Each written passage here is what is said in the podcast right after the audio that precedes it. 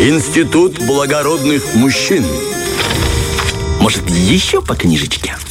А почему бы и нет? Потому что есть о чем А поговорить, друзья. И сегодня мы затронем классику русской литературы. Сегодня поговорим про ревизора Николая Васильевича Гоголя. И для начала напомню кратко сюжет пьесы. О чем была речь? В небольшой уездный городок приезжает молодой человек, Хлестаков, и поселяется в гостинице. Местные чиновники уверены, что это и есть столичный ревизор. По слухам, он должен был нагрянуть вот э, к ним инкогнито с минуты, с минуты да. на минуту, чтобы раскрыть все правонару- правонарушения в данном уездном городке, что их, конечно, пугает. А посему каждый из них перед Хлестаковым прям любезничает, пытается выставить себя в лучшем свете, и молодой человек начинает этим откровенно пользоваться. Занимает денег у, у каждого чиновника, обещает жениться на дочери городничего. Да. Там парень прям пошел в разнос. На что ему мудрый а, его ам, слуга говорит, а, слушайте, давайте э, Не собираться, да, да, давайте собираться, пока не раскрылось, и быстро уезжаем. Христаков уезжает, и тут приезжает настоящий ревизор. И начинается, да, комедия э, в общем плане. В общем, наверняка всем хорошо, многим известны, да, сюжеты сатирические, ко- комедийные. Ну, а теперь о самой истории. Вообще история начинается еще в 30-х годах 19 века, когда Гоголь работал над мертвыми душами. Тогда он захотел посмотреть над проблематикой действительности под призму, через призму комедии. И надо сказать, что э, будущая пьеса появилась не без помощи, причем Гоголь сам ее искал. Дело в том, что Николай Васильевич обратился за помощью к Александру Сергеевичу Пушкину, который, кстати, ранее подсказал ему идею для мертвых душ. И, видимо, Пушкин был не жадный до хороших сюжетов, до хороших идей. И вот э, в 1835 году Гоголь пишет Пушкину, «Сделайте милость, дайте сюжет, духом будет комедия из пяти актов, и, клянусь, будет смешнее черта». А почему именно такое выражение выбрал, я точно не знаю, но я предполагаю, что это связано, возможно, с его более ранней книгой «Вечера на хуторе близ Диканьки», где был эпизод э, с чертом, который поедал, э, поедал вареники, Да, да, да. телекинетически зазывая их себе прямо э, в рот. Э, Поэтому я предполагаю, что именно эту комедийную сценку он э, имеет в виду, отсылается к ней, наверное. Но, возможно, было такое устойчивое выражение. И Пушкин помог своему коллеге по Перу. Он рассказал ему историю, которая произошла реально с издателем журнала «Отечественные записки». В Бессарабии, в одном из уездных городков, он был принят за правительственного чиновника. И был похожий случай и с самим Пушкиным. Его приняли за ревизора в Нижнем Новгороде, куда он отправлялся а, собирать материал о Пугачевском бунте. Э, Что ж, идея есть, и Гоголь садится за работу. Причем, что интересно, работа над пьесой заняла всего два месяца. Так быстро. Два месяца. Но это только Да. было начало. Это был первый вариант. А, И вот уже в январе 1836 года а, автор зачитал готовую первую редакцию, готовую комедию на вечере у того самого Василия Жуковского, да, наставника Пушкина, а, в присутствии многих известных литераторов и в том числе и подсказавшего ему идею Пушкина. Почти все присутствующие говорят, что были в восторге а, от пьесы. Однако история ревизора была еще далека от завершения, потому что на сегодняшний день мы читаем не первоначальную версию, мы читаем завершенную последнюю редакцию. А, само собой, слово пьеса предполагает, что рано или поздно она будет поставлена на сцене. Ну да. А, да, это театральный, театральный формат. И вот первая премьера пьесы. Состоялась она в том же 1836 году а, в, Александринском, а, в Александрийском театре в Санкт-Петербурге.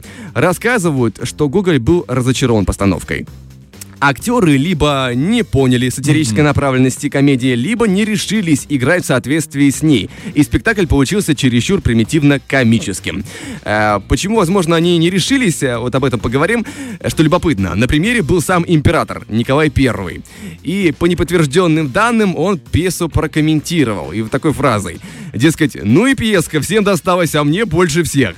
А, тем не менее, несмотря на то, что была эта фраза или не была, неважно. Пьеса пришлась по душе императору, потому что рискованную комедию допустили к дальнейшим постановкам. И работа над ревизором продолжалась еще много-много лет. И после а, первой постановки, там говорят, что он даже на какое-то время уезжал из страны, потому что его очень сильно разочаровал а, неуспех первой постановки, а, негативные комментарии, которые возникали. И он еще даже а, ругался, когда ему напоминали про ревизора, дескать, зачем это делаете? в таком ключе, но потом а, вернулся к работе, и последняя редакция пьесы относится э, к 1842 году, то есть спустя 6 лет от начала появления а, первой редакции. Это есть тот вариант, который мы читаем на сегодняшний Пос- То есть, день. а первый еще как, ну, он вообще нету его, не, Ну, Слушай, наверное, в закромах э, каких-то есть. Архивах да. каких-то, да, да наверное. Я, я сомневаюсь, что в интернете можно найти. Хотя интернет такое место. Я просто не, не любопытствовал. Угу. Потому что э, перечитывать материал, ну, мне, честно говоря, лень, я хорошо помню сюжет, и поэтому я не, не горю желанием. И меня, честно говоря, больше зацепил не текст, а телепостановка в Советском Союзе была, где играл Евгений Миронов и, если не ошибаюсь, Папанов. О, кстати, нужно посмотреть. Очень рекомендую. Это действо потрясающее. Я с большим удовольствием смотрел, потому что текст я такой, да, прикольно, да, забавно, но вот постановка для меня была живее. Все-таки театр, конечно, приносит свое полностью с тобой согласен, но мне было бы интересно почитать все-таки первую версию, потому что, ну, знаешь, она как будто, ты как будто чувствуешь себя ближе к автору, потому что там были изложены его первые мысли, и, ну,